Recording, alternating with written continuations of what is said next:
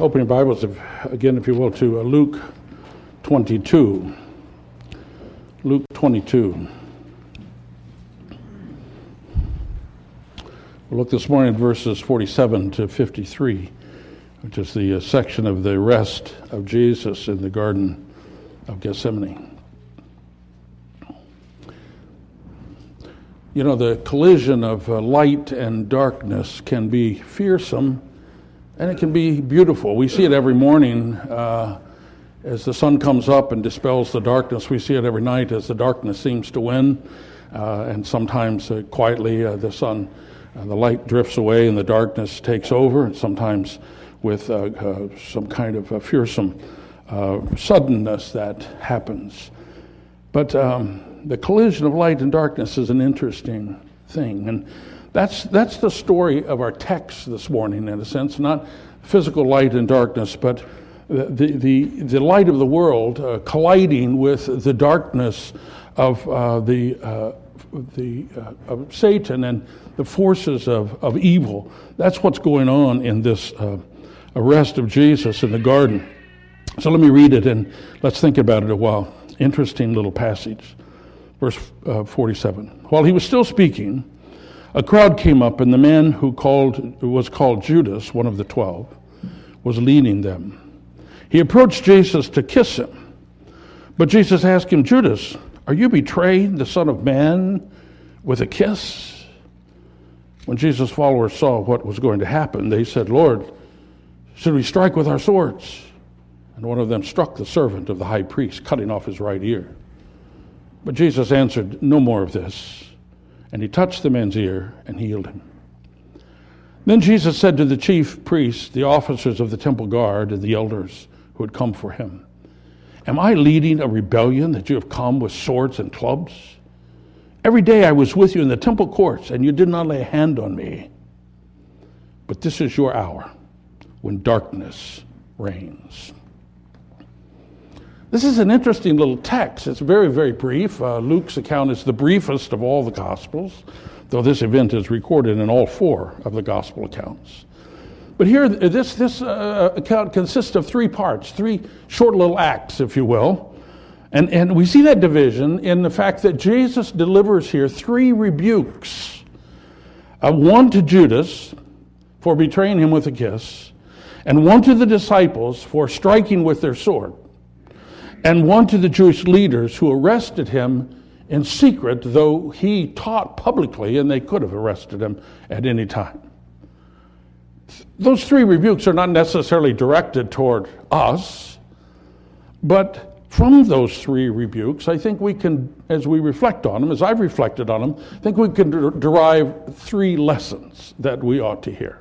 So that's how we deal with it. The first is this first lesson says, Guard against the ugliness of hypocrisy. Guard against the ugliness of hypocrisy. I suspect everyone in this place has heard someone uh, excuse their lack of faith by saying, well, the church is full of hypocrites. But it, and that's true. But at the same time, to be honest, within the church family, Hypocrisy doesn't always seem to bother us very much. We see one another doing things inconsistent with our faith, and we excuse it. For no one's perfect. Plus, we're saved by, by, by, by, by grace, not works. And of course, excusing the hypocrisy we see in others is not just grace, it's a form of self protection. For who among us doesn't sometimes deny in our own actions the things that we confess to believe with our mouths. But lest we take a casual view of our little inconsistencies, the Spirit has given us this account of Judas's betrayal. And here we learn a couple of things about hypocrisy. First, we learn where hypocrisy takes us. What we see here in Judas's action is not actually what we would call hypocrisy. It's betrayal. It's treason. He delivers Jesus, his friend, his teacher, his Lord, delivers him over to those who he knows plan to kill him. But as we saw before, this is not Judas's first compromise. He had been deceiving Jesus and the others for a long time concerning the money. He had been skimming funds from the apostles' uh, purse. He had been he had feigned righteous concern for the poor in order to have more money that he could embezzle. And the, this very night, he had piously eaten the Passover meal with Jesus as the 30 pieces of silver lay snugly in his pocket for which he had betrayed Jesus. But you see, this is how hypocrisy works. It takes us step by step in compromise, slowly searing our conscience, gradually getting used to professing the truth and doing otherwise, growing more and more committed to self interest and less concerned about the Lord until outright betrayal somehow, insanely, seems logical. That's the road the hypocrite walks. And some of us have started down that road, I suspect.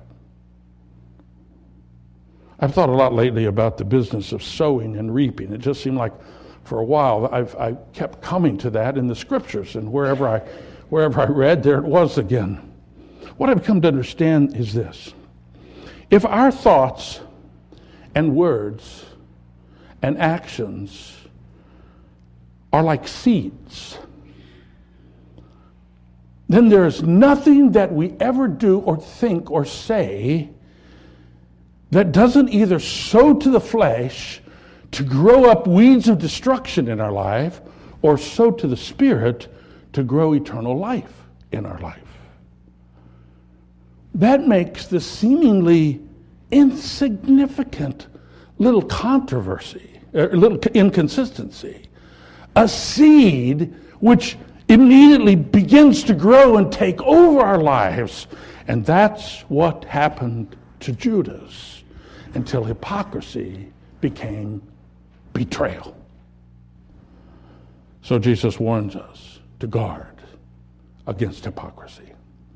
The other thing we learn from, uh, from Jesus' exchange with Judas is the ugliness of hypocrisy. As we all know, Judas betrayed Jesus with a kiss. This week in my study, I learned a bit more about the poignancy of that act. The grammatical structure, verse 38, puts an emphasis on the word kiss. Emphasis on the fact that a kiss was used to betray Jesus. That's the point of Jesus' rebuke to Judas. If we put it in the kind of language that we would speak, it would go something like this Jesus says to Judas, A kiss? Are you kidding me, Judas? You would betray the Son of Man with a kiss? That's a little different emphasis than we might read at first, but that's the emphasis. Such is the ugliness of hypocrisy. In fact, there's another significant grammatical note here. The word for kiss is phileo. Has everybody, anybody ever heard the word phileo before? We get the word Philadelphia from that. Phileo, love. Philadelphia, brotherly love. Phileo is a word for love. It's also the word for kiss. I love Philip Ryken's uh, description. He says, A gentle kiss is the surest, sweetest expression of affection.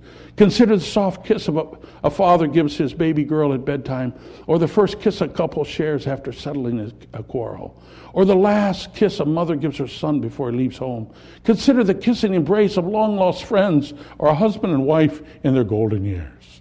The same God who gave us hearts for love gave us lips for kissing. In fact, the Greek New Testament verb that means to love also means to kiss. To kiss is to love. Except that is when a kiss is to betray. Oh, the ugliness of Judas's hypocrisy. To take that which means love and use it to betray, to hand over to death. J.C. Ryle calls it wickedness under the cloak of love. And so Jesus makes the point with Judas. He doesn't let that pass, he, he presses it with Judas. Not that he's going to dissuade him, but to teach all who would later call themselves disciples, you and me. Guard against the ugliness of hypocrisy. Well, that's the first lesson I think we learned from the first little act here. And then there's a second lesson. Secondly, show grace in the face of persecution. Show grace in the face of persecution. It seems that we humans are hardwired to retaliate. From the time we're little kids, we want to get even when we are wronged. And even after we have learned to control our vengeful uh, desires, the truth is we still love to read stories and watch movies about sweet revenge, don't we? So when Jesus' disciples saw he was about to be arrested, they immediately pushed back. Had Jesus not just instructed them that a sword would now be part of their lives? Surely this must be the time for the use of the sword. And so their immediate response was, Lord, shall we strike with a sword? Actually, the grammar indicates they weren't actually asking for permission. They were kind of saying, now it's time to strike, right? And of course, one disciple whom John identifies as Peter didn't wait for permission anyway. He struck the servant of the high priest, lopping off his ear. But Jesus had a quite a different approach to this trouble, this persecution that he faced. Not only did he not call them to arms, he told them, Stop, enough of this. And not only did he stop his disciples, he miraculously reattached the man's ear. His last miracle performed on his enemies. You see, here Jesus clarifies for us his earlier teaching about weapons. We know that some routinely carried swords in that day. Uh, the, the, Jewish historian Josephus tells us the carrying of weapons was not unusual as Essene practice test. So there are legitimate times and places for weapons to be used in the defense of a nation, in a just war, in self defense when attacked by a criminal, uh, wanting to do you harm in defense of the defenseless when they are attacked. But keeping Jesus from having to go to the cross was not one of those times. Facing persecution for the gospel's sake is not one of those times. Indeed, Luke may have uh, included this account to raise the question of with a place of force in the life of, of, of Christians. That's quite a difficult question to examine, but it's worth your thought. But clearly, Jesus would have his church to know that he expects us to show grace in the face of persecution. Grace not retaliation, grace. This was especially important on that night of Jesus' arrest and trial, for during the hours of that night, the Jewish leaders would uh, seek evidence co- to convict him of being a revolutionary, uh, some kind of terrorist, some kind of anarchist. And surely a violent attack, resisting arrest, would be evidence enough. But that would have only obscured the point that Jesus came to give his life for sinners. So he showed grace in the face of persecution, and he expects us to do the same. After our study a couple of weeks ago on Jesus' instruction to buy a sword, someone reminded me of a truth that I know, knew but had long forgotten. Remember the five missionaries killed in the 50s down in Ecuador? By the Auca Indians who they were seeking to evangelize, Nate Saint and Jim Elliot and three others. Did you know that as they were being attacked and killed with swords, they had loaded guns? We know at least two of them were carrying loaded guns. And they had plenty of time to use them. In fact, at least one shot was fired in the air as a warning, but never were the guns turned on the tribesmen who were attacking them. Though they easily could have killed those tribesmen, rather than being killed rather than killing them, they elected to be killed if necessary. Steve Saint, the young son of Nate Saint, who was killed that day, had asked his father, he was a little kid, he had asked his father before when if the Aucas attacked, will you defend yourself? Will you use your guns? And Nate Saint had replied, Son, we can't shoot them. They're not ready for heaven. We are. And so they allowed themselves, not just in an instant, but over a period of time. They were on two sides of the river. They had to cross the river. There was lots of time in there. They allowed themselves to be speared and hacked to death rather than turning on those to whom they had come to tell about Jesus. As Nate Saint, now an adult, puts it, no one took my father's life. He gave it. You see, Nate Saint and his missionary partners understood that we are called to show grace, the grace of our Savior, even in the face of deadly persecution. And in case you don't know the rest of the story, the Auca tribe was eventually evangelized as Nate Saint's sister and Jim Elliot's wife and children went back to that tribe to tell them the gospel. And so the Auca killers came to believe in Jesus, partially by wanting to understand why would these missionaries allow themselves to be killed that way.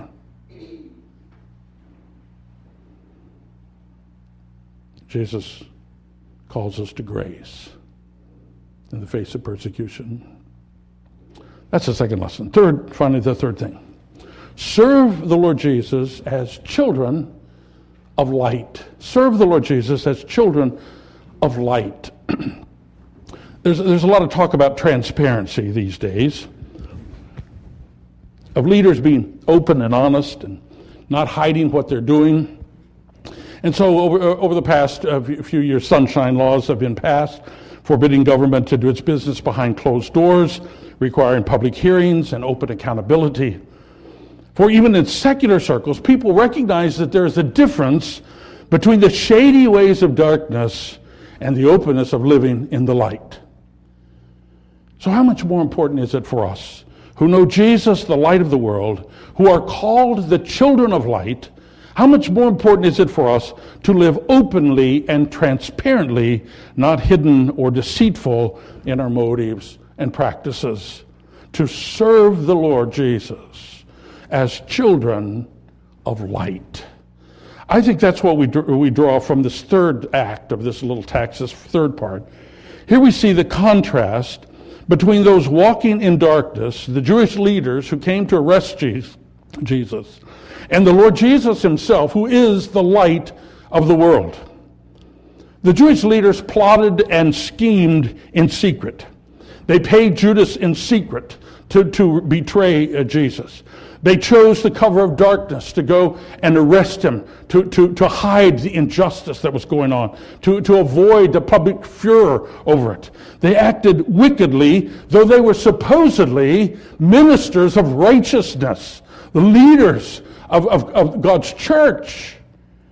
They acted under the power and direction of the prince of darkness, who often appears as an angel of light. And as Jesus said there in the garden, that was their hour when the power of darkness reigned. But in contrast, Jesus, who is the light of the world, did not act in darkness or secrecy or deceit. He preached and taught openly, publicly, for all to see. He made no pretense as to his identity or his motives. He lived as one who had nothing to hide. As Robert Stein writes, the very fact that Jesus taught daily and openly in the temple distinguishes his activity from that of the revolutionaries who operated in the mountains and had to be hunted down. Jesus did not operate in the darkness, as his opponents were presently doing, but in the light. And so, recognizing this contrast, Jesus delivers his third rebuke to these religious leaders who had loved the darkness rather than the light. And he says to them, Am I leading a rebellion that you come with swords and clubs? Every day I was with you in the temple courts, and you did not lay a hand on me. Here Jesus is calling their hand. He's pointing out their devious, cowardly ways, practices not worthy of the leaders of God's people. Here Jesus makes it clear that their actions, no matter how religious, were under the authority of the power of darkness, the evil one. Of course, they did not listen to him.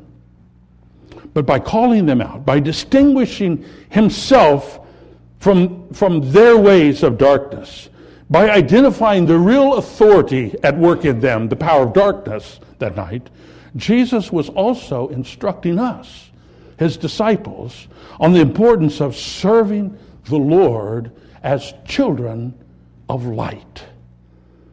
Now, that may sound impossible to us. How can we walk in the light when the darkness is uh, seeking to overwhelm us everywhere? But we must if we are disciples of the one who is the light of the world. That doesn't mean just that we get all absorbed in religious matters and forget about everything else in the world because we're following the light. No, these men were the leaders of Israel. They were steeped in the law of God, they were filled with religious matters, but they rejected the one who came pro- pro- proclaiming grace. They would not have him, for they loved their comfortable darkness the darkness of self righteousness, the darkness of pride, of position, and, and love of power, the darkness of racial and religious superiority, the darkness of love for the status quo. So Jesus said in John 3 this is the verdict. Light has come into the world, but men love darkness rather than light because their deeds were evil. Everyone who does evil hates the light and will not come to the light for fear that his deeds will be exposed. But whoever lives by the truth comes to the light so that it, it may be seen plainly that what he has done has been done through God. So Jesus teaches us by his example to serve him as children of light. Here we have a collision of light and darkness. That collision of light and darkness in our world, in the physical realm, can be both fearsome and beautiful at the same time. So, here, as we see the ugliness of the night of sin, as religious leaders and even one of Jesus' apostles is caught up in the evil, it looks like darkness is overwhelming the world. But here we also see the light of the glory of the grace of God in Jesus shining through the darkness of that hour and it is breathtaking. In this account, Jesus is not portrayed primarily as a victim, but as one on a mission, one in control of himself as he walks toward the cross. To some scholars, this is so obvious that they assume Luke must have made up these things. But of course, that's not what happened. What we see here is God's sovereign plan being advanced even by the hands of wicked men, if necessary. And Jesus, who has submitted to the will of the Father, moving purposefully toward the fulfillment of God's promises. And he's so certain of that that he's not afraid to rebuke and confront the evil that he sees. To rebuke Judas for betraying him with a kiss. To rebuke the disciples for striking out with their sword. To rebuke the Jewish leaders who arrested him in secret, uh, acting in darkness, though he had walked in the light. And as we reflect on the substance of Jesus' statements, we find lessons for ourselves. Guard against the ugliness of our own hypocrisy. Show grace in the face of persecution like our Savior did. and in this dark world serve the Lord Jesus, for we are the children of light. Amen. Let's pray. We thank you, Father, for this account that shows us uh, the glory of our Savior and for his rebukes that uh, cause us to think about his concerns and to derive uh, lessons for ourselves. Help us, Lord, to not just uh, go glibly on doing whatever comes natural to us. For it comes natural to us, Lord, to be hypocrites.